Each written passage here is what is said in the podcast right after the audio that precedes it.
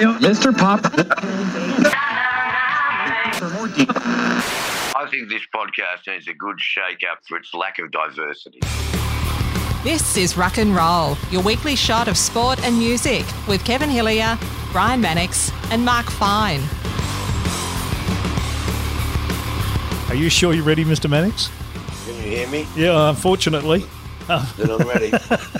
or fortunately, whichever the case may be. Hello, welcome to Rock and Roll, uh, the podcast that uh, zeroed in at number 10 on the iTunes chart last week, boys. Oh, Don't worry about your rock on tours and all those ones. We were above them, up there at number 10. So very happy with that. So thanks for listening. Thanks for uh, supporting us, and uh, and please continue to do so. And tell your friends and and like us and do whatever the other stuff you're supposed to do to make us more impressive. Uh, my name's Kevin Hillier. With me, of course, as always, is Brian Mannix. Hello, Mr. Mannix. Bonjour, everybody, and uh, greetings from the Gold Coast. You're in the toilet, aren't you? No, I was just getting some ice and putting Oh, in the scotch. Okay. So, uh, Oh. yeah, right. uh, Right, and Mark Fine. Hello, Mark Fine from Lenny's Fine Foods in North Caulfield.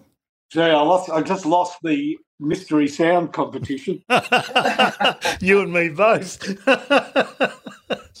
uh, yes. well, if we started five minutes earlier, you could have heard another mystery sound. No, and, thanks. um, No, All no, no, no. No thanks. Yeah. okay. No thanks. Uh, Finey, how's your week been? Yeah, good, good, good week, good week. New coach. Oh, not a new coach. That's uh, uh, 10 years ago, 2011.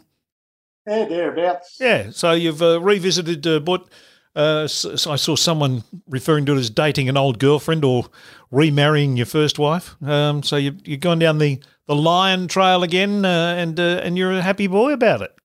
No, I've got no problems with it. I like the way he said he's got unfinished business. So do the 73 other St Kilda coaches except for Allan Jeans. And I believe uh, by about round three or four of next year, he jumps to about third on the list of St Kilda coaches of all time. Yeah, correct. He's only done 121. Is he done? He's done 121.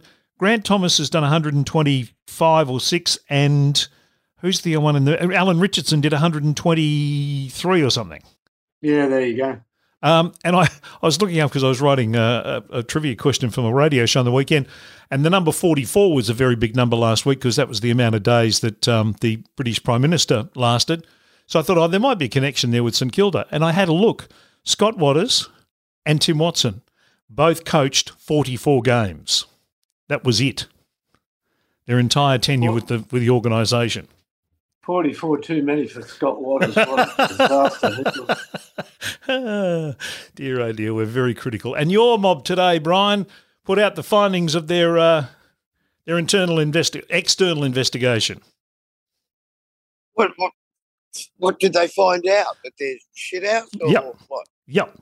Uh, Oh. th- they've discovered that their fitness program and training standards are set for a huge overhaul based on uh, on that. Uh, they they said things like the club also wants to restore its, its strong Indigenous ties and will appoint a First Nations board member in a long overdue move as part of the wider br- board refresh. Um, oh, see what Michael Long's doing.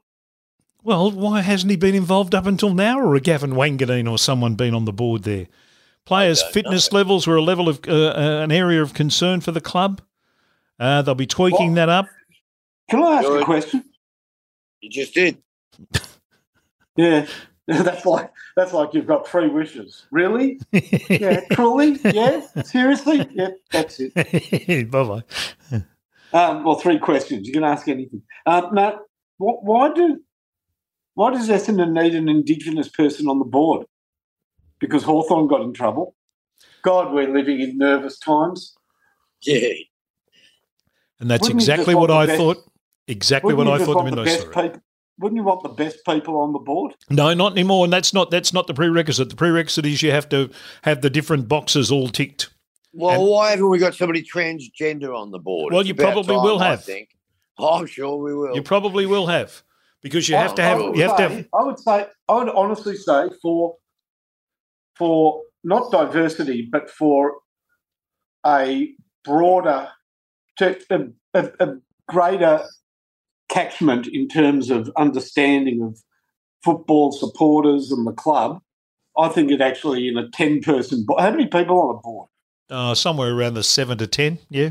Yeah, I think there should definitely be female representation because not. I don't think it's tokenism. I just think that fifty percent of the community and and and fifty percent of supporters. I mean, AFL is hugely supported by women, and there's now every club has an AFLW team. Yep. I think I think it would be very narrow-minded not to have a female on the board. I think most boards do, don't.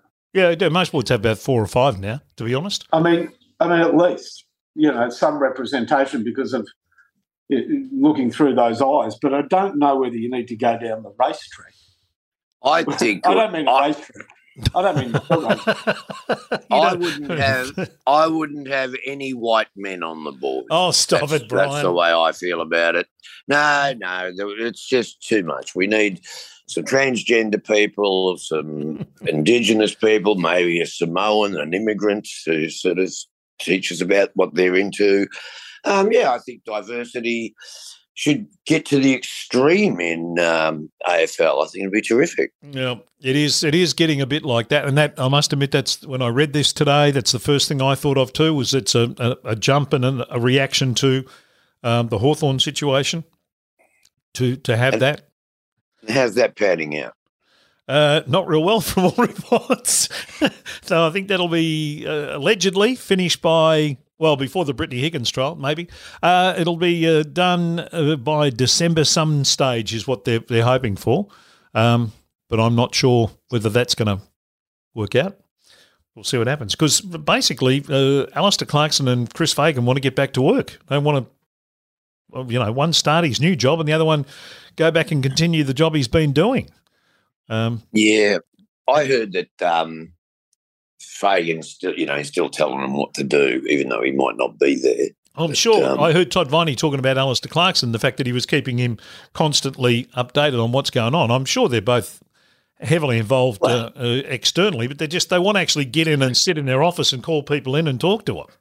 Yeah, I'm pretty sure that uh, the AFL would want Alastair Clarkson to start work as North Melbourne's been a basket case. So, you know, you'd want them doing well and not being able to have their coach is um, probably not a, the idealist recipe for success. No, not at all. Not at all.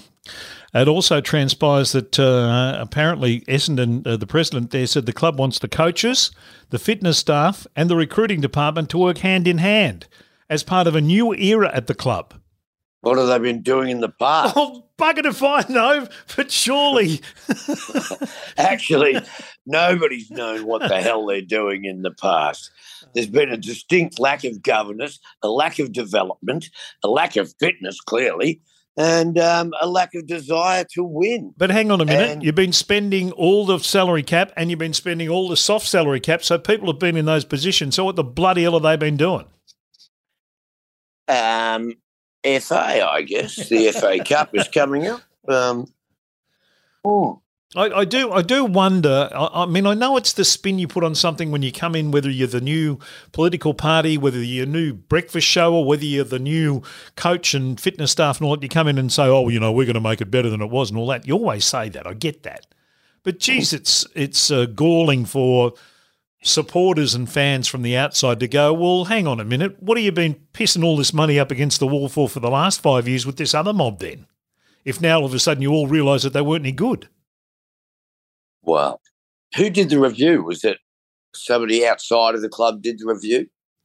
Or was um, it just because they did a review with Rutten, and the only people that weren't no, this is the one Rutten and and the um and the CEO.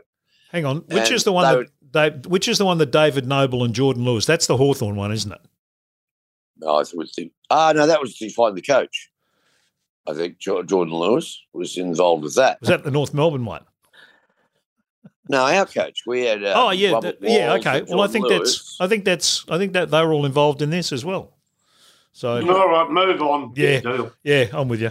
I'm with you. Right. Enough. Enough about Essendon. Let's We're talk about funnier you. than we're funnier than football. Yeah, we are.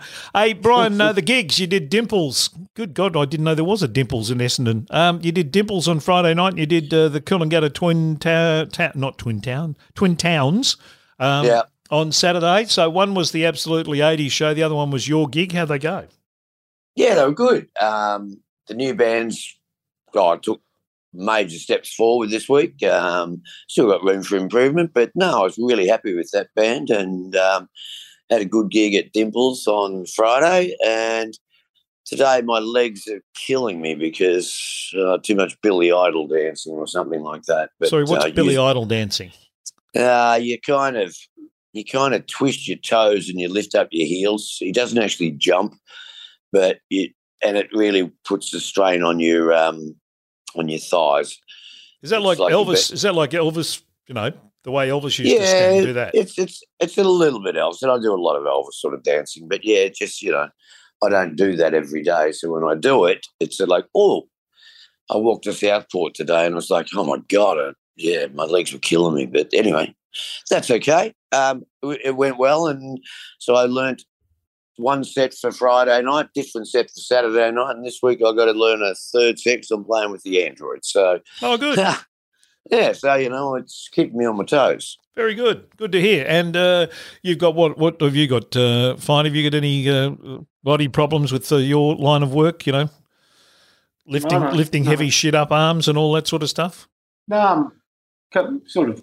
Yeah, you do have issues, but the body's adjusted. I'm pretty fit actually. I was going to say Uh, you, you're sitting there and uh, people can't see this, but I can. You you got a black t-shirt on. You- You're nice and cut and, and uh, slim, trim, looking terrific.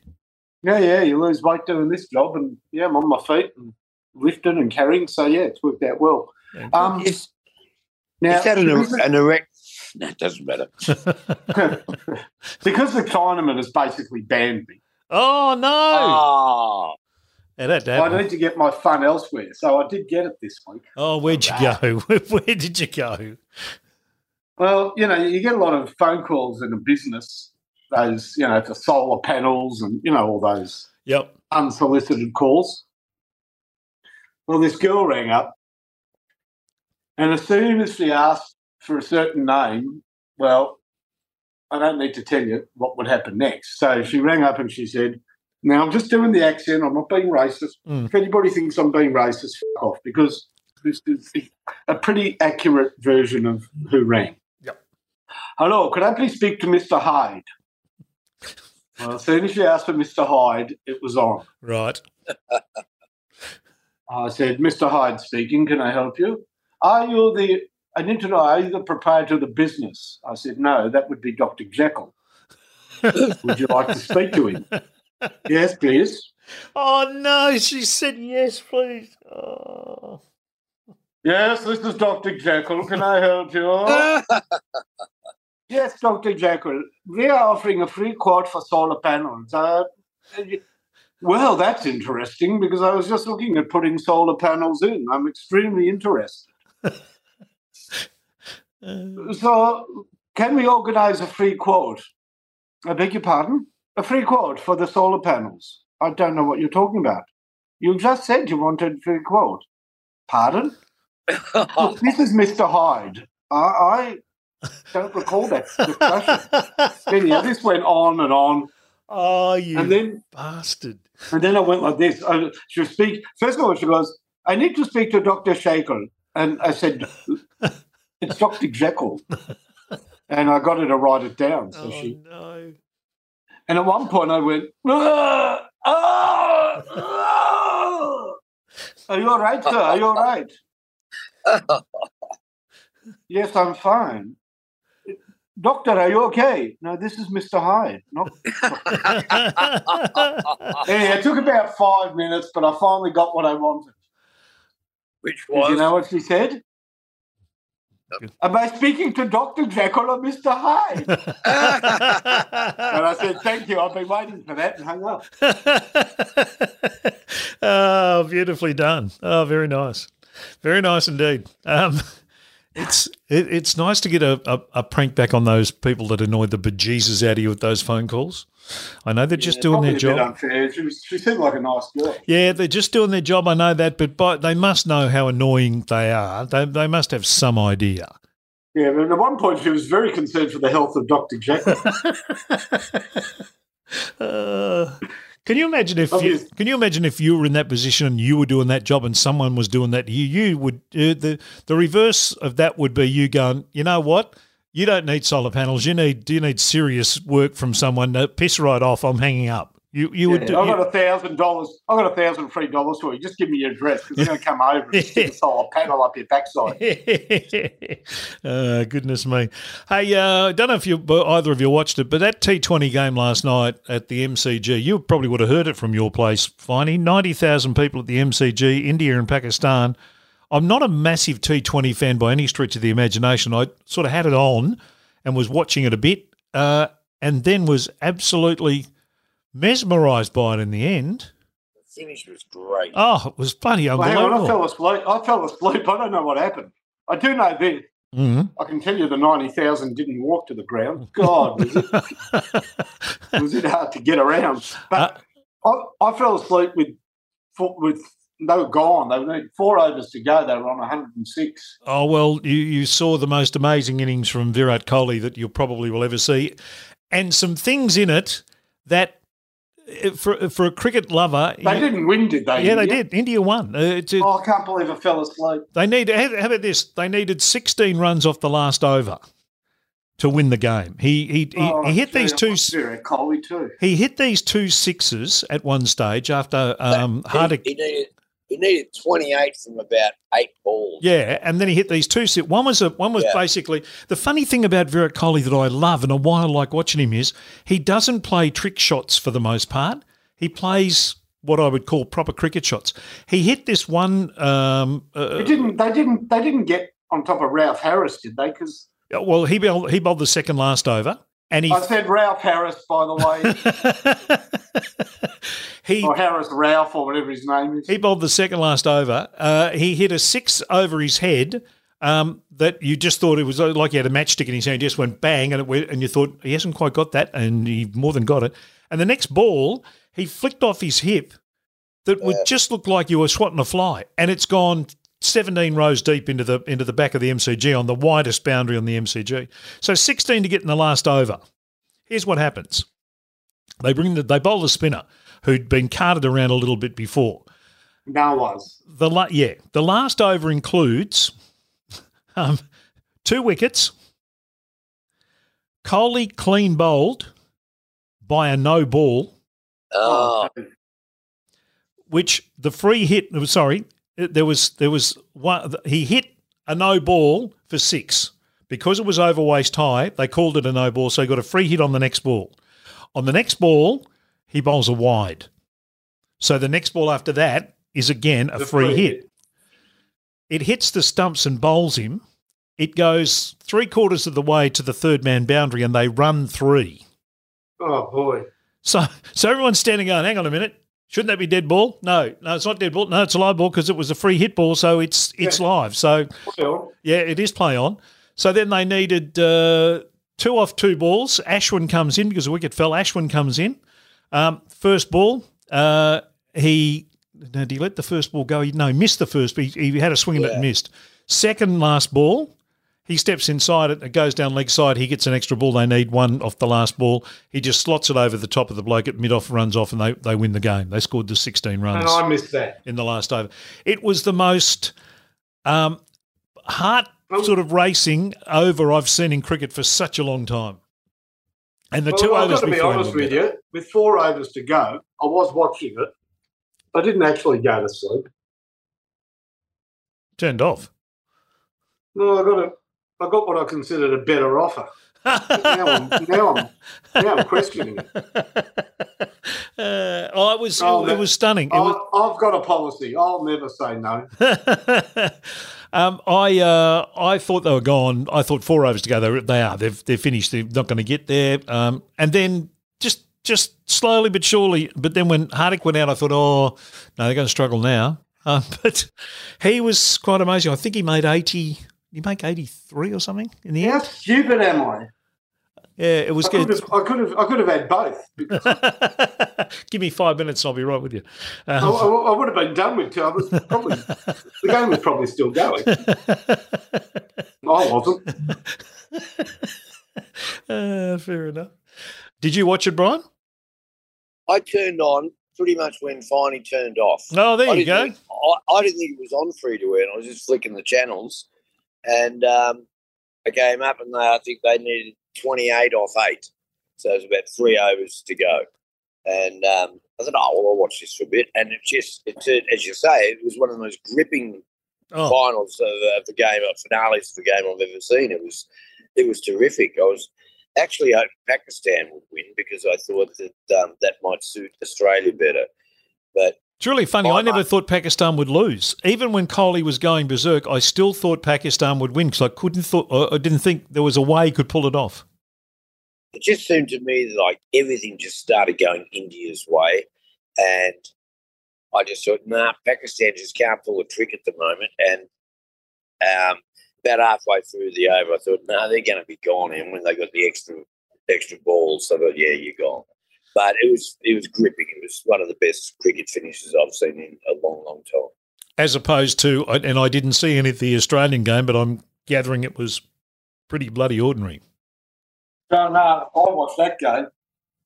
I tell you what, you want to watch this Finn Allen, Now, which one's he? the opening batsman. I turned on 2.4 overs when I turned on. New Zealand were none for 37. Wow. It's not Conway. It's yeah. Is it? Is the other one? Yeah, Finn Allen. Oh, okay. I don't. Made 42, made 42 off 16 balls. Oh, okay. You're one of those blokes. Boom, boom, boom. Mm. Oh, good. Okay. Well, it'll be uh, be interesting. We play. I think Tuesday night is the Australians' next game. My friends. I mean, the rest of the groups, the rest of the groups pretty rank, isn't it? I think so. Yeah. So we should Right. get through. my friends that I talk to in various pubs uh, don't believe it. Uh, Australia will make the top four. So there you go. There you go. Nah, I reckon they're rubbish. No, they're all right. Well, I hope so. Yeah. I think Steve Smith didn't play, did he? I think I think they've got to work out a way to put him in there somehow. Why Yeah, maybe. doesn't he? Is he- Was he unfit, or they just don't pick him? Well, there just wasn't a spot for it. Who's the who's who's your best Australian T Twenty side? Finey, who in, in batting order? Who who makes your side? Is Well, Finch in it team- No, probably not. on I form? he's been going all right late, but probably not. I'd probably have, I'd definitely have Warner. I'd probably open with Warner and Wade, maybe. Yeah, I like Matty Wade. He does well. You know, they, they leave guys out. I don't know. I mean, Labuschagne's a good hitter of the ball. Yeah, he is. I wouldn't be scared to have him in the team. Um, you definitely have Maxwell in there, obviously. Mitch Marsh, you keep. Yep. I, I, I've not seen Tim David do anything, Neither have I. Funny you should say that. but apparently he has, just when I'm not watching. Um, yeah, I don't know. There's decent guys around. I mean, the worry is that those bowlers, Hazlewood, Cummins, Starc, once you get stuck into one of them, they're all pretty similar. You know, what I mean, I Yeah, think you need that. I think they. I don't know whether Kane did Kane Richardson play. no, no, I don't think so. Zampa. I think I think it was um, Hazlewood, Cummins, Starc, Zampa, Stoinis with a They maybe go- they maybe didn't go- open with Stoinis. I don't know. They didn't go for Head. No, and there was no Root for England. It's been a very sterile competition. Uh, goodness me. We'll watch how that uh, that plays out. Um, the other big you'd, be, you'd be a fan of the of the um, the up and coming Zimbabwean player, though, wouldn't you, What pray may his name be? Tony Lingus? Oh, get him in the team. You got Root, you got Head, yeah, right, uh, righto. I was in there in South Africa called the Cock or something. Yes, yeah, yeah, He, he's in. and out yeah. all the time. The he's manic- in, yeah, out, he's yeah. in, out. The manics. the manics. the Mannix eleven. Oh God, what a Oh, what a what a worry that is. Um, now the netball girls, uh, they've uh, they won the Constellation Cup, which is fantastic. They've lost fifteen million bucks in sponsorship money, but they won the Constellation Cup. Well, yeah, good. Uh, did the government take the money off them? No, Gina Rinehart did. Why? Well, she pulled the sponsorship because they were uh, there was some up. They were being woke. argy bargy about wearing the Hancock. What is it? Uh, HP Hancock prospecting. I think it She's is. a minor, and we've got to look after the environment. Well, good one, girls, you dickhead. Well, there was also the issue about the Indigenous player, and who wasn't even in this series. Is in the next series uh, when they play England. Um, uh, and what's the problem with the Indigenous player? Well, comments that were made by Lang Hancock uh, about 1984-ish, I think. well, Um, take it up with Lang. It's got well, you nothing can to do with you G. can't unless you do what Fine, they did with Finey's mate, the South African cricketer, and dig him up because he's he's long gone. Is is Lang? So you can't be doing that. Um, so Lang- yeah, there was there was What was his name? issues there. Lang Hancock or Hang Longcock? oh, if you saw him, I think it's Lang Hancock. Um, yeah, there's plenty of. So this girl that's playing netball, was she even born in 1983? oh, and of course not. She's not forty. Um, So how can she be offended well, because Oh, some by because something that a dead guy said in 1983? because some journo went and grabbed it and played has played it back out. I, I was watching the video of it today. Gina Reinhold also sponsors a whole lot of really good things. I think um, the Flying Doctor Service being one of them, or, or rescue on the beaches and shit. Yep. You know, you can't. You know, sponsorship. It's not a freaking um, a buffet where yeah you can you can help the Flying Doctor Service, but you can't help us because we're a netball team. Give break. Without mining, we're we're rooted. And you know, whatever you think of Gina Reinhold, if she wants to sponsor the team, and you know, money's as good as anybody else's, and you know, what are they going to do for money now? That now they'll complain next month that they've got they can't afford to keep going. Yep, the commercial realities of uh, sports sponsorship will come home to roost if if you start. And I don't. I I'm not knowledgeable enough or legally uh, equipped to be able to say whether you know right or wrong or whatever. But at some stage, you know, it will come back to bite these particular sports on the ass because the money just won't be there, and people won't be willing to put their money in if they've got to go through this um, trial by athletes. So everyone in the 44 man squad gets to say, "Oh no, actually, you know what? I don't, I don't like Pepsi Light. Uh, no, no. Well, you know. hey, I'm a vegan, so I don't want McDonald's sponsoring the AFL Well, there's it's it's offensive to me. You know how ridiculous. You know, you're lucky to get the money. Just take it, and you know, don't worry about it. Just you know, let other people decide about. I'll tell mine. you one- just worry about you. Just worry about wing defence. I'll tell you what. One I point. told you. I, yeah, go on. Sorry, funny. I told you the problem about 2023, and you know, owning a deli with all getting all the different customers' dietary requirements, and then you see all the different sexuality out there. I'm just saying. hmm I know I, was, I I seem old fashioned. Too many choices. I'm telling you, you go to a restaurant with a huge menu, you'll sit there for an hour and a half trying to work out what to eat. Too many choices. There you go, and they've got four main courses. You go, well, I remember having the steak, the fish, the vegan option, or the uh, the chicken. There's too many choices. I'm Yep. Yep.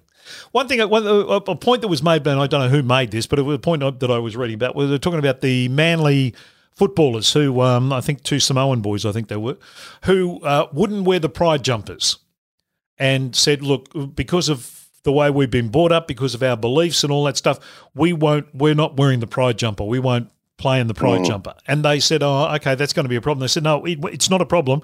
We're not going to play." So this round that we're playing, where the club wears pride jumpers, we're not wearing them. We're not playing. So they sat it out. I think seven or eight players actually sat out that game and didn't play. And Manly season went down the toilet after that. But the point was they didn't cause a problem for the competition or for the league or for the club, whatever. They just said, "This is what I believe. I'm not wearing this. I'm out of here." Well, I'm offended. Well, I'm offended Why is that funny? By the name Manly. Why is the Manly team against the Pride? Yeah, exactly. Uh, Yeah. no, the, I, I think I mentioned this show before, but next goal wins about the American Samoan soccer team. And they the documentary starts off and they lose 31 to nil to Australia. and it's about them. It's kind of a cool runnings kind of vibe. Yeah. But um, you, you see these guys, they're American Samoans, they, they don't have TV much and they're not, you know, their brain isn't polluted as much as ours is. And they're so deeply religious Mm. um, that, you know, and I don't agree with their point of view, but I do understand that they, they are deeply religious and God is a really, really big part of their life. And it really, really works for them. I recommend the documentary. Everybody, next goal wins on Stan. Okay. Okay. I'll watch that. Uh, now, any any other points you want to make on that one before we move on to the next?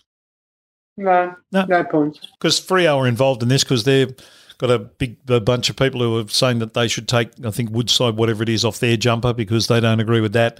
Pat Cummins is having a crack about Alinta Energy being on the uh, Australian cricket shirts uh, because he doesn't agree with what they're doing. So um, this is. Well, how do you reckon? How do you reckon the Bombers went when they were in the eighties and they had Don Smallgoods written on their thigh? you know, you had to make you feel terrific, wouldn't it? Oh, yeah, I got my small goods down here. Well, I remember, was it the Williamstown Footy Club or one of the teams in the Willie competition, I think, at one stage, um, was sponsored by the local brothel. Well, what's wrong with that? Well, and that, that, well, that's clearly what the players thought. I don't know what the best on ground was getting, but anyway. You know, if you want to get all morally about it, you know, well, we should just ban all sports advertising. And if you do that, most shows on TV go off because they they're the main sponsors. So Well, you know, You this know. coming from a competition, uh, uh, all these competitions are so heavily now uh, sponsored and uh, monetized by bloody gambling companies. Mm. I don't know where the moral high ground is there, but anyway. gamble responsibly. Well, thanks, thanks, Brian. Yeah. Medical authorities one that smoking's a health hazard. Oh, now they T's and C's apply. Oh God. If yeah, the, all the other disclaimers you have to read these days when you do commercials. Do not drink this. Do not drink this Drano. Yeah. Do not operate machinery while uh, you know while under the influence of alcohol or drugs. I knew the I knew the world was when they started putting instructions on shampoo.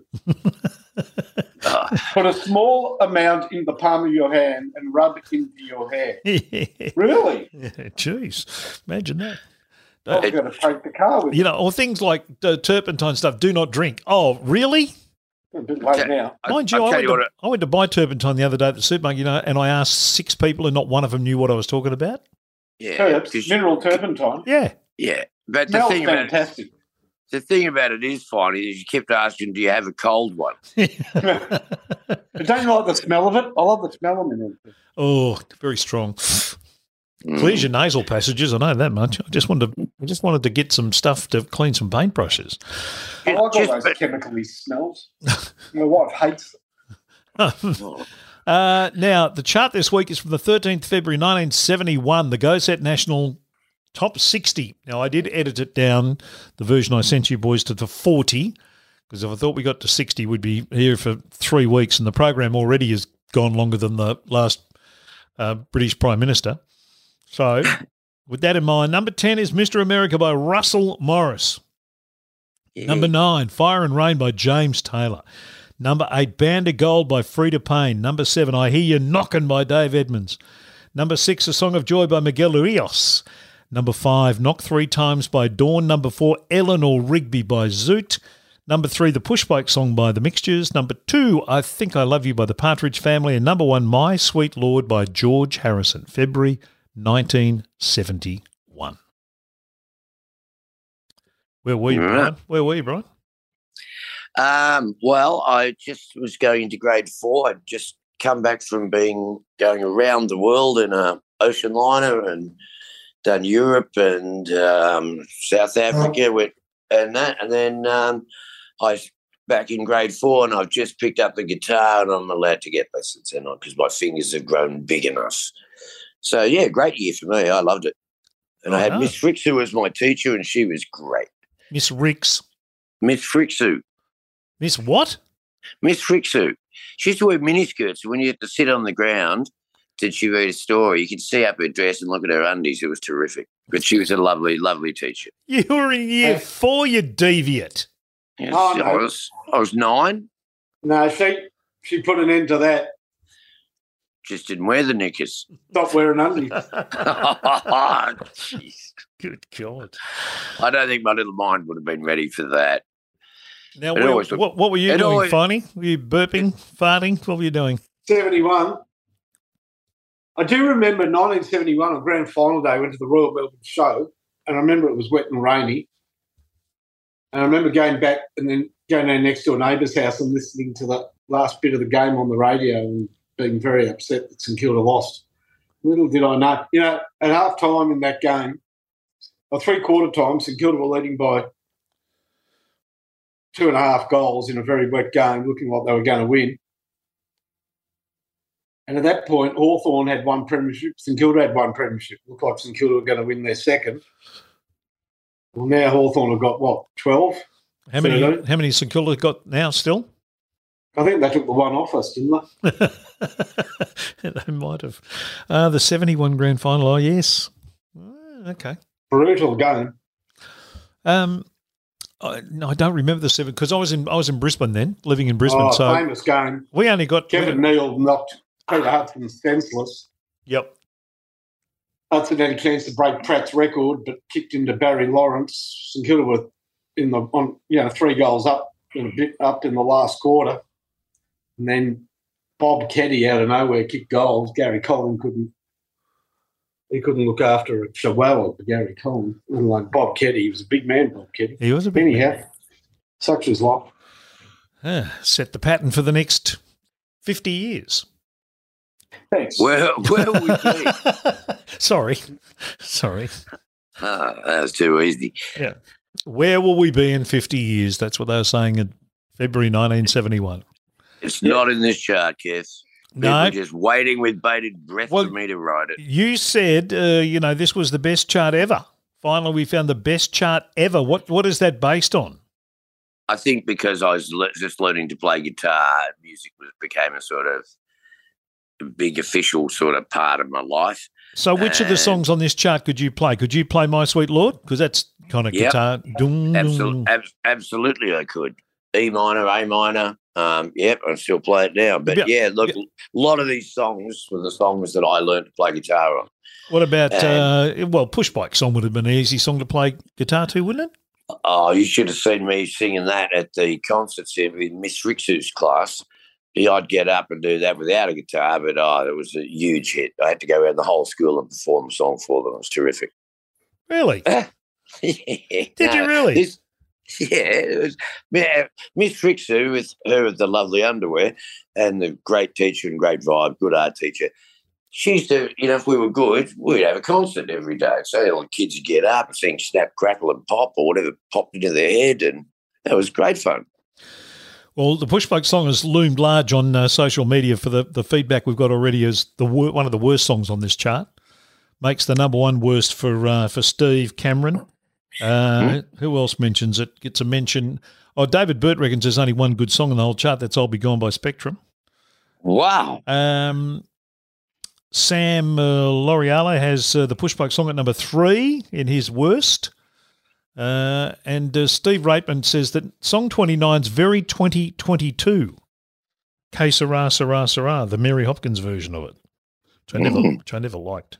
But there's some interesting, interesting songs in here.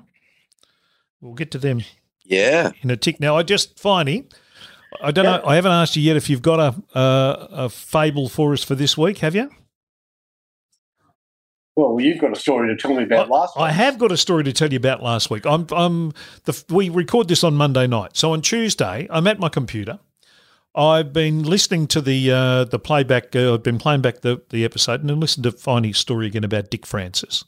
So I got on the uh, computer and looked at the race. Bloody hell, that is really Amazing, that, that's a it's quite amazing. It's quite scary um, as well as anything.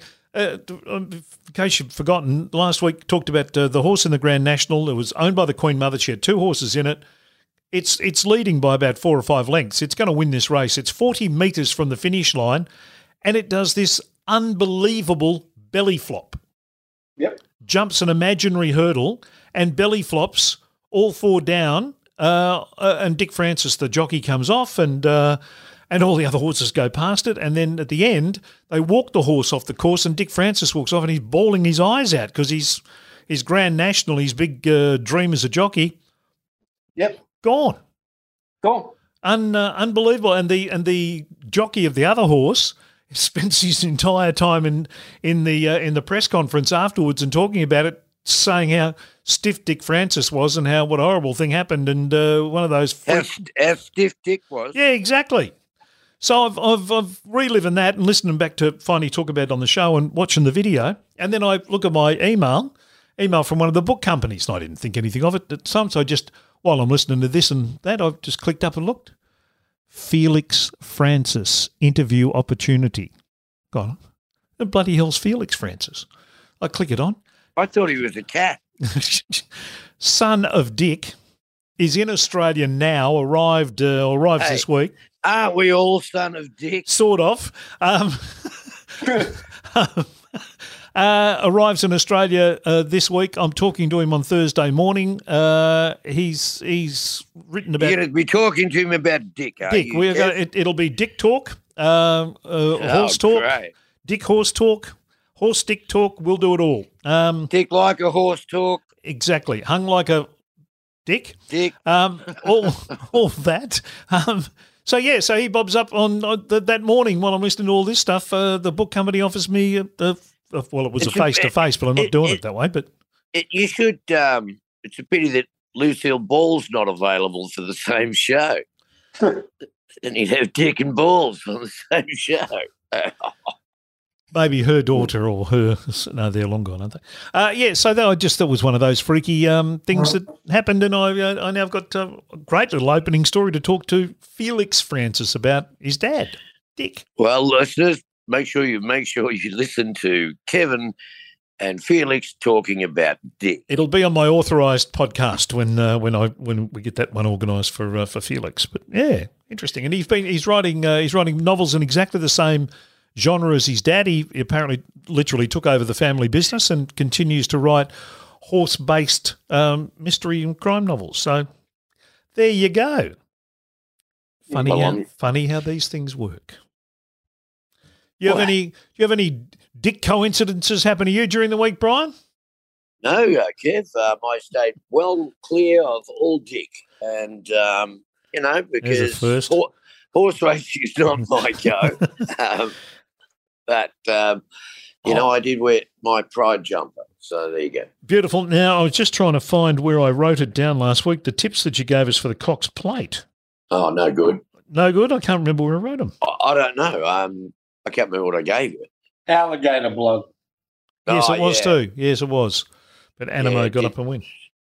Yeah, it did nothing. You haven't got. Yeah. Yeah. No, you're going to have a cup tip for us before the cup Oh, of course I will. from your When mates. is the cup? When is the cup? First Tuesday in November every year. What I'm going to do, well, what I'm going to do is I'll I'll give you my tips rather than get the experts. Oh, they're bloody- right. They're bloody useless. Like yesterday, I'm sitting here with my mate Ali, and he's we've got to watch I don't know some race, and it's like oh. this is the big tip. This is the big tip, and I just look at the things like, oh yeah, I like matcha latte or whatever it was. You know, because it sounded like machete. Well, that came third, and you know the big hot tip did nothing. You know, you just make up anything. Remember when I was with doing the South African races, I picked six winners one night. Did. just by, I didn't have a clue. He was picking names out of his clacker, and I reckon you got. I reckon you got four in a row at one stage. Yeah, I was on fire. And yeah, but the problem was, I think I think you were there for about five, five or six races in the end. But you got four in a row, and you got so excited about having four in a row, you started to get, oh, oh, hang on, I've got four. Now I know what I'm, now I know what I'm talking about. So you started to get technical about them, and you looked at odds. And I think the thing you've picked for the fifth race finished stony motherless, and then you went back to going, oh.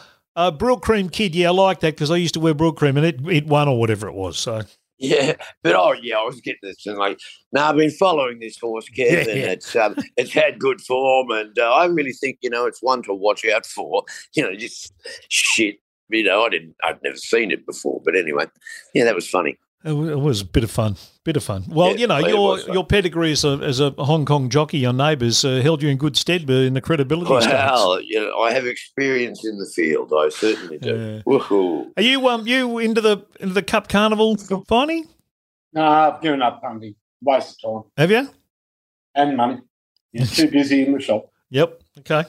All work and no play makes Finey a dull boy, you know. Yeah, I found out there's a better way to make money than the punt. Ah, there's a lot of better ways to make money than the punt. All right, let's get to the chart, boys. The Go Set National Top 60 Well, from. hang uh, yeah. My, my sporting story. Oh, you have, you have got one. Well, interestingly, I don't. Oh, I have combined it with my music analysis of the this chart. So Oh, just okay. wait for it. righto, That's you wait. It's a combination. righto. Do you want to? Do you want to? You're going to lead us off?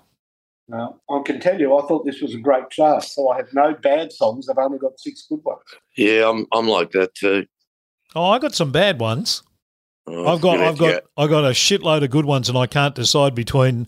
Um, uh, I'm, I'm happy to go six good ones and, and mention a couple of bad ones because I've All got right, so one, let's go around three, the board. Six good six, ones. seven, eight, nine, ten. I've got twelve really good ones. I mean, All right, re- so I mean, let's- really let's good just ones. do good ones. I'll Yeah. start All right, number six. okay, number six. I like this. Russell Morris, Ah, Mr. America. Russell Morris played for St Kilda and Hawthorn. the butterfly, the social butterfly. On we go. That's your number six. Oh, okay. Uh, you want to go, Brian, or do you want me to? Um, no, you can go, Kev. Three, four, five, six, seven, eight, nine, ten. I've got eleven here, so I've got to get rid of five. Okay, you can go. I won't put you in. Uh, okay, my number six. I'll uh, just lay up. Firstly, with uh, we've only just begun by the Carpenters. Mm, You call. um you got me to go back and listen to Carpenters songs when you mentioned Superstar the other day. Finding Yep. as your number one. I thought I, I, I was kicking myself because I thought that should have been in my top three. So I went back and I listened to some Carpenters, not because of this song, um, but it, this was one of the songs I listened to, and I just, again, for the 150 millionth time in my life, fell in love with Karen Carpenter's voice again. And as soon as isn't it? as soon as I saw we've only just begun, I thought I, I don't even need to listen to it. It's got to be in my top run. So now that we've gone to six, it makes my number six because I just think she's got the best voice ever. Yeah, good call. Number six for you, Mister uh, Mannix. It's rocks in it. The number four spot. It's the Zoots version of Eleanor Rigby. I think it's great. Yeah, so do I. Yeah, yeah. So well done, Rick Springfield and the boys. Coming soon to Da- life. For, Daryl.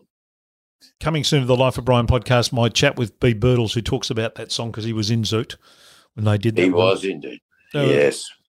Very, very good. Very. That's one of the. Not often you can take a Beatles song and actually make you forget the Beatles version of it. Yeah. Yeah. It's very rare. Oh, And it and the real song really rocks. I- Oh. I should play I should play that in my new band. It's cool. you should. A brilliant song. Brilliant. Absolutely Yeah, brilliant. I've got it higher than six. Yeah. Much Wow. higher. I knew you'd put it in, so I left it out. Yeah, brilliant. no, Just I, brilliant. I got it in. Uh, number five, Finey. I am a James Taylor fan. Big James Taylor fan. Yo, And Fire and Rain is a great song. And James Taylor also played 153 games for the Swans, South Melbourne, and won two best and fairest in 1957, 1959. Very good player, James Taylor. Jim Taylor, very good. yeah. Well, you're you're in trouble when we get further into the uh, chart and the top ones when you run out of blokes who played football and sing at the same time. I'm- And I think Jim Taylor also represented Australia at the Olympic Games in boxing. oh, really? Yep. There you go. I can't wait I can't wait to see who Elvis played for. Yeah, exactly. yeah, yeah. Glen Glen Campbell, I reckon, was a halfback flanker for Hawthorn. Um, I'm going number five, Fire and Rain as well. I love that song. I love James Taylor. I think he's brilliant. Absolutely brilliant. I could listen to him all day, every day. Well, he can't be that smart because he was just playing for Joe Biden. so there you Did he? go. Oh yeah, they got Joe Biden had some bullshit announcement or something that he got wrong, and James Taylor played Fire and Rain. Oh, is that right? Okay. Mm. Yeah, that's a, that's the funny thing about Americans are far more um, into that, aren't they? In terms of uh, you're a Democrat or you're a Republican, and you'll, you know, whether it's I've been watching blokes like Richard Marx and Mellencamp and uh, David Crosby and all those blokes on social media. They're so politically motivated and politically minded, much more than any of our entertainment industry is. Hello, Midnight Oil. Well, uh, yeah, but even them you don't see on social media. The the social media um, Oh, right. backing yeah. by by actors and uh, musos and uh, you know TV celebrities of uh, of one particular. Like you watch that Stephen Colbert of a night time, and um, he's he's so anti-Trump and so pro-Biden that it's you kind of like Yeah. sit there going, is this actually a commercial But it- television channel or a if you political watch, channel? If you watch Gutfeld, um, he's so anti-Biden and pro-Republican. Who's yeah, that? It's it, uh, Gutfeld. Oh. He's on Fox. And Oh, if you okay. watch Fox News or Newsmax TV, they're pro-Trump. But if Yeah. you watch MSNBC and CNN, or they- CNN are trying to reposition themselves a bit more to the centre because they realise that Joe Biden's a dickhead. Yeah. So yeah. Anyway, Okay, enough about that. You're number five, Brian. Oh, Yes, Brian. Well, well, speaking of Elvis Presley, you don't have to say you love me just because you're near. Oh, yeah. That gets my little heart beating a little bit, that one. It's, it's makes me ooh, think, oh, here's a chance. Yeah. Okay. Get a bit frisky just thinking about it now, Uh, not, not even listening to it. Patch it up. Is that the, is that that rocky little kind of you know patch it up, baby? Is that the other one that was on the B side? Oh, no, that's terrible. That's, Oh, okay. that's dreadful. Oh, patch it up. Yeah, Scotty played that to me one day, and I said, this is the worst Elvis song I've ever heard. Oh, right. Okay. Let's the You don't have to say you love me just because you knew. Oh, yeah, it's great. Yep. Love it. okay. Uh, number four, Mark Fine. Number four, I've gone for Spectrum. Mhm. I'll be gone. Great song. I Yep. agree. You fan? Yeah, I agree. Yeah, big and, fan. And apparently they had a band member, Mark Kennedy. Yeah, the drummer was Mark Kennedy. Yeah, drummer? correct. Yeah. Yeah. How many games did he play? Eight games for St Kilda, 1995. Crew cut, Mark Kennedy. There you go. Couldn't find a Billy Putt in uh, in any of the things, or a, No, no, no Billy Putts. no? Okay. Yep. Uh, no, very very good song. I'll be gone by Spectrum. Exceptionally good song. Yep. Uh, my number four, I'm going to whack in. Oh God, I love this song, Black Night, uh, by Yeah, Deep it's Purple. good. Got one of the best intro drum intros ever. Uh, just yeah, they they had a Deep Purple had this thing where they obviously someone had said to them, you know, when you when you do your songs, make sure the intros are memorable so as that no one will ever be in any doubt what the song is or who the band is as soon as they hear the opening five seconds. Because every song they did had an opening that you just went, "Well, here we go. Hello. Yeah. Whether And it's smoke in the water or whatever. They wrote great riffs. Oh, Um, yeah. their riffs are great, you know, from Space Truckin' to, you know, Highway Star or whatever. But the, one of the you speak of their intros, have a listen to track one on Machine Head. I think it's Lazy. And Fair Income, the band starts recording, the singer must be just parking the car. I reckon it goes to about four and a half minutes before he bothers Oh, to right. grace us with some vocals. But it's cool as it's great. Okay. Uh, you're number four, Brian. Um, yes, okay. This probably surprised a few people, but I think it's a really well crafted pop song. It's kind of a bit dance. I don't know if this girl's version is the Kamulta, Pamulta, but the best version of it. um, Yeah, good on you. number number eight, Band of Gold. Oh, um, Free to Pain. Well, I've had some newer for but it hasn't freed the pain yet. Yes. No, that's a that's a terrific song. That. Yeah, I think it's a great song. No, Um, she's she was the hit version. She was the version of it. well, she's she's all right by me then. Yeah, no, she's a good singer. Really good singer. Yeah, okay, it's a really it's a really great pop song. Yeah, it is a good song. Really good song. Yeah, I agree. okay. I agree. Mind you, there are a lot of really, really good songs on this. Yep. Really, many. really good songs. Yeah, probably. Number three, Mr. Fine. We'll get to the podium now. Now, being gazumped here, hmm Black Knight. Yeah. Yeah, not only did it win a Melbourne Cup, Yeah. it did too. but of course, Deep Purple have had a few different versions of Deep Purple, including Yes. one where the lead singer was Rod Evans. Ah, did they have? Yeah, they probably did. Yeah, they did. And he played 11 games for Richmond in 63 and 64. Ah, very good. So you'll probably you'll be able to fit Elvis Presley in because Elvis Presley had that many backing musicians. There's probably one named Warwick Capper um, in there somewhere. Well- no, good number three. My number three. So I'm down to the top three now. So I've got to fit in. Let me have a look here. I've got to fit. I want to fit that one in. I've got to fit that one in. I've got one there. What am I missing here? Ooh, dear, oh dear. Yeah, I've been gazumped because I think I'm going to put in Spectrum's I'll Be Gone at number three. Geez, I'm leaving some good stuff out here. No, no. Geez, I'm leaving some good stuff out here. Oh, it hurts. Oh, God, I'm leaving some good stuff out here. But that's my number three. Brian? Um, yeah, I'm going to go for uh, the Carpenters, number 16. We've only just begun as well. Yep. It's great. She's just wonderful. And the, and he's a great producer. The, the arrangements, there's space for every instrument and some big production, but it just sounds effortless. So well done, the Carpenters. Dick. They nailed it. Dick Dick produced all that. Who? Richard Carpenter, her brother. Yeah, that's what I was saying. Yeah. Yeah, Uh, he was good. He was all right. I just can't believe for once there was actually a dick joke there and you didn't even do it. Oh, look, I think you, you, you know, you've we've already spoken about Dick enough tonight, okay. and you know, and you know, I know you've got a big Oh. hour, you've got a big hour of Dick coming up later in the week, as you told us, and um, That's you know, how, how much Dick do we need? Um, you know, I perhaps you know somebody Just- could put on our Facebook page and tell us how much Dick they need. Just when I thought you weren't going to go there, you did. Uh, all right, number two, Finey. I've been gazumped again now. You know, this football analogies and, and, and you know, coincidences, Mm. I have not let this govern my selection of songs. The But- songs come first. Yep. And a Band of Gold is such a good song. There you I had to put it in. Number two. Wow.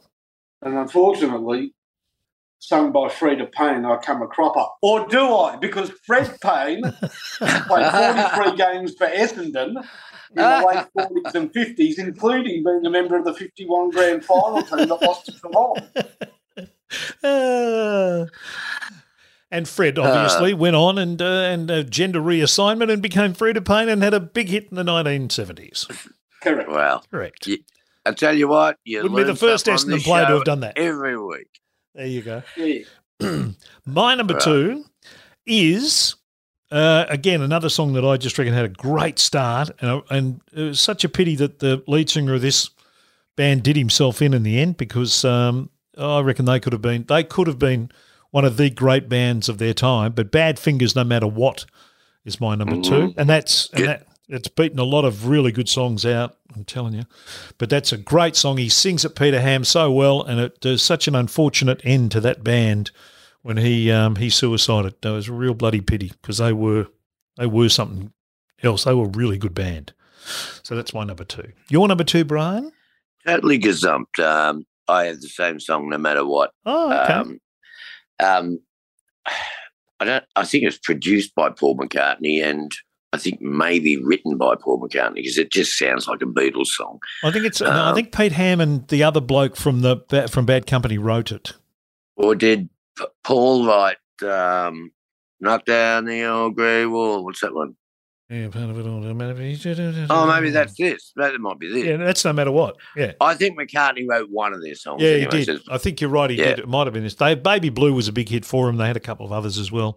A good Oh, baby, baby blue is the way they finished Breaking Bad. Last song in Breaking Bad. Is that right? That's right. I never watched it, so I didn't know. Oh no, it's good choice. Yeah, good choice, obviously. All right, let's get to the top. Let's get to the gold medal performance here. All right. I think everyone you already know what mine is, but uh, Finey, what have we got at the very, very top? Someone did point out uh, on social media after you do this that you have spoken about one of these songs before in a previous podcast. But what do you got at number one? Well, Masters and Apprentice. Masters Apprentice. because I love you. Yep. There you go. So song. I think I think it's a great song. Oh, so do I. It's on Some the. make Now, out there's some stuff. research. Mm. Band member Peter Tilbrook does have a brother called John, and they are from Adelaide. Ah. And the ages are right, but I couldn't work out whether it was the famous Diamond Jim or John Tilbrook that came to Melbourne with the highest paid Oh, player of. And I think it, how many Tilbrooks would there be in Adelaide? So I'm going that Peter Tilbrook is either related to or the brother of Diamond Jim or John Tilbrook. But I actually really like the song. So It's a good song. go. It's an excellent it. song. Jim Jim Yeah. Keays sings it brilliantly. Wheatley was in that band, of course. Um, they were a very good band, the Masters. Very good band. Yep. Uh, good choice. Minor one uh, we mentioned already. Uh, it's Eleanor Rigby by Zoot. I just thought, and I wasn't, uh, you know, I, I didn't mind Zoot. I thought their pop songs were uh, were pretty good. One times two times three times four, and Yeah. um, a couple little pop songs that they had. Monty and Me, I think there was a hit for them. They had a thing called Sailing. Um, and then this came out, and you went, "Where did that Hello. come from?" it was was such a shock to the system um, in terms of you know the, the whole Pink thing. Um, and then next minute they're playing this demonic devils music stuff with guitars and uh, you know Darryl singing with all this echo and all these other things going on it, and you just went, "Gee whiz!" And then they did the Freak after that, which was another really good song, uh, which Rick wrote. But um, yeah, I just I thought it was um, it blew my mind the first time I heard their version of Eleanor Rigby. It literally blew my head off. I just thought, my God. Um, so yeah, that deservedly gets uh, my number one. What about you, Brian? What do you got at number one? Uh, my number one is number 33. Oh, It's a double A side, and it's uh, Creedence Clearwater Oh, okay. Revival. Looking at my back door, which is a great song, but the reason it's my number one is because long as I can see the light, I think that's just one of my favourite songs. I love it. Well, that's what, um, uh, and I can't remember the name now. Um, brought up on uh, on social media to me. Actually, sent me a message on social media saying, "Haven't you done this chart before?" Because I remember finally going and talking at length about uh, "Long as I Can See the Light," and I said, No, "No, it was about Fortunate Son. yeah, we, yeah, Fortunate Son, I know it was one you've talked about, but we did." Oh, as long as I can see the light, magnificent. Yeah, we did do the November 1970 chart, which is about 16 weeks previous to this one. If you have a look, uh, Creedence has been there. well. Cre- Creedence has been in the in the chart for 20 weeks, so it must have debuted about September of 1970 and was still in the chart in February of the next year. And and I think yeah, Yeah. probably early on, Kev, when we used to go, okay, the best and worst of Creedence Clearwater. Yeah, it could have been. Yeah. You know, I think I'm sure it would have come up in that. If you haven't watched the um, the special that's around at the moment on uh, on one of the stream, I can't remember whether it's Netflix or Stan, but it's uh, Creedence live at the Royal Albert Hall in London. It's a documentary that leads up to their performance there. Jesus, he can sing. He Yeah, is such a good singer live. They don't they don't talk between songs. They don't say hardly a word to each other or to the audience. Um, and, th- and they don't need to because every song is a bloody killer. Um, yeah, just brilliant, absolutely brilliant. no, well done, John Fogerty. Yeah, and, and and the bad ones that were in that chart, there weren't that many, but I mean, uh, I did mention in social media that "Song of Joy" by Miguel Rios was pretty bloody ordinary. Comic Conversation by Johnny Farnham was going to be in my three worst. And the one that is, uh, I reckon, clearly the worst song on that chart by a mile is "Goodbye Sam, Hello Samantha" by Cliff Richard. What an absolute piece of dross that is! Um, yeah, absolute Come piece of on, dross. transgender. Well, get on the Essendon board.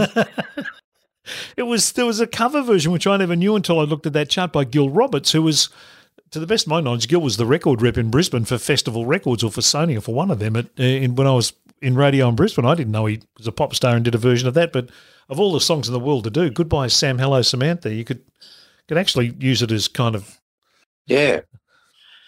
a theme uh, the- Kate, it could be a theme song for Caitlyn Jennings' reality TV show. It could possibly be. Could possibly Mm. be. 14 Aussies in that chart. Um, it's on social media if you want to have a look at it, but there's so many good songs that we didn't mention that we didn't get into this list. You know, there's Oh, I'll Be There by the Jackson 5. That's a beautiful song. Oh, Yeah. great song. I'll be there. Lady D'Arbanville by Cat Oh, Lady uh, Dub Jim Banville, yeah. Shabby. Yeah, not too, not too bad. Lola by the Kinks. You know, it's not my favourite, but I'm sure a lot of people love it. even even No. Dave Edmunds, I hear you knocking's a good little rock and roll song. I love it. And look, I, I love I Think I Love You by the Partridge Yeah, Family. yeah, I, I don't hate that. I must admit. Um, and knock three times on the ceiling No. if you want Te- me. Tears of a Clown by Smokey Robinson and the Miracles is a great song. Yeah, Really good song. Really hard to find a bad one. Yeah, there wasn't that many in there. Were, they were uh, not not common. Uh, so that, that's a good one. I don't know what we're. I haven't picked out a chart for next week. We'll find one for next week. But uh, no, we hadn't done seventy. We've done seventy one a couple of times before, but not the early part of seventy one. But we'll find another year Yeah. for next week. Uh, that's it, boys. We're uh, we're done and dusted. Oh, well, it's been fun. It's been glorious. It's been We'll do an internal. We'll do an internal review, uh, and we'll uh, we'll decide that we need to work hand in hand next week, and uh, that we all need to be on the same page at the same time, and that uh, you know, whilst we don't, uh, you know, have a crack at the people who've gone before us, um, they're to blame for everything that happened in this podcast. I think this podcast needs a good shake up for its lack of diversity. I'm worried about internal reviews. yes, yeah. I'm never letting either of you two ever do an internal review on me. I can tell you that right now. No one's I up, thought I did an internal review on someone I found my wedding list. Oh, Uh, uh, 1971. You weren't in the back seat of the uh, the school bus at that stage, were you, Finey? No, I was only six. Yeah. Okay. that's where that's where he lost his phantom ring.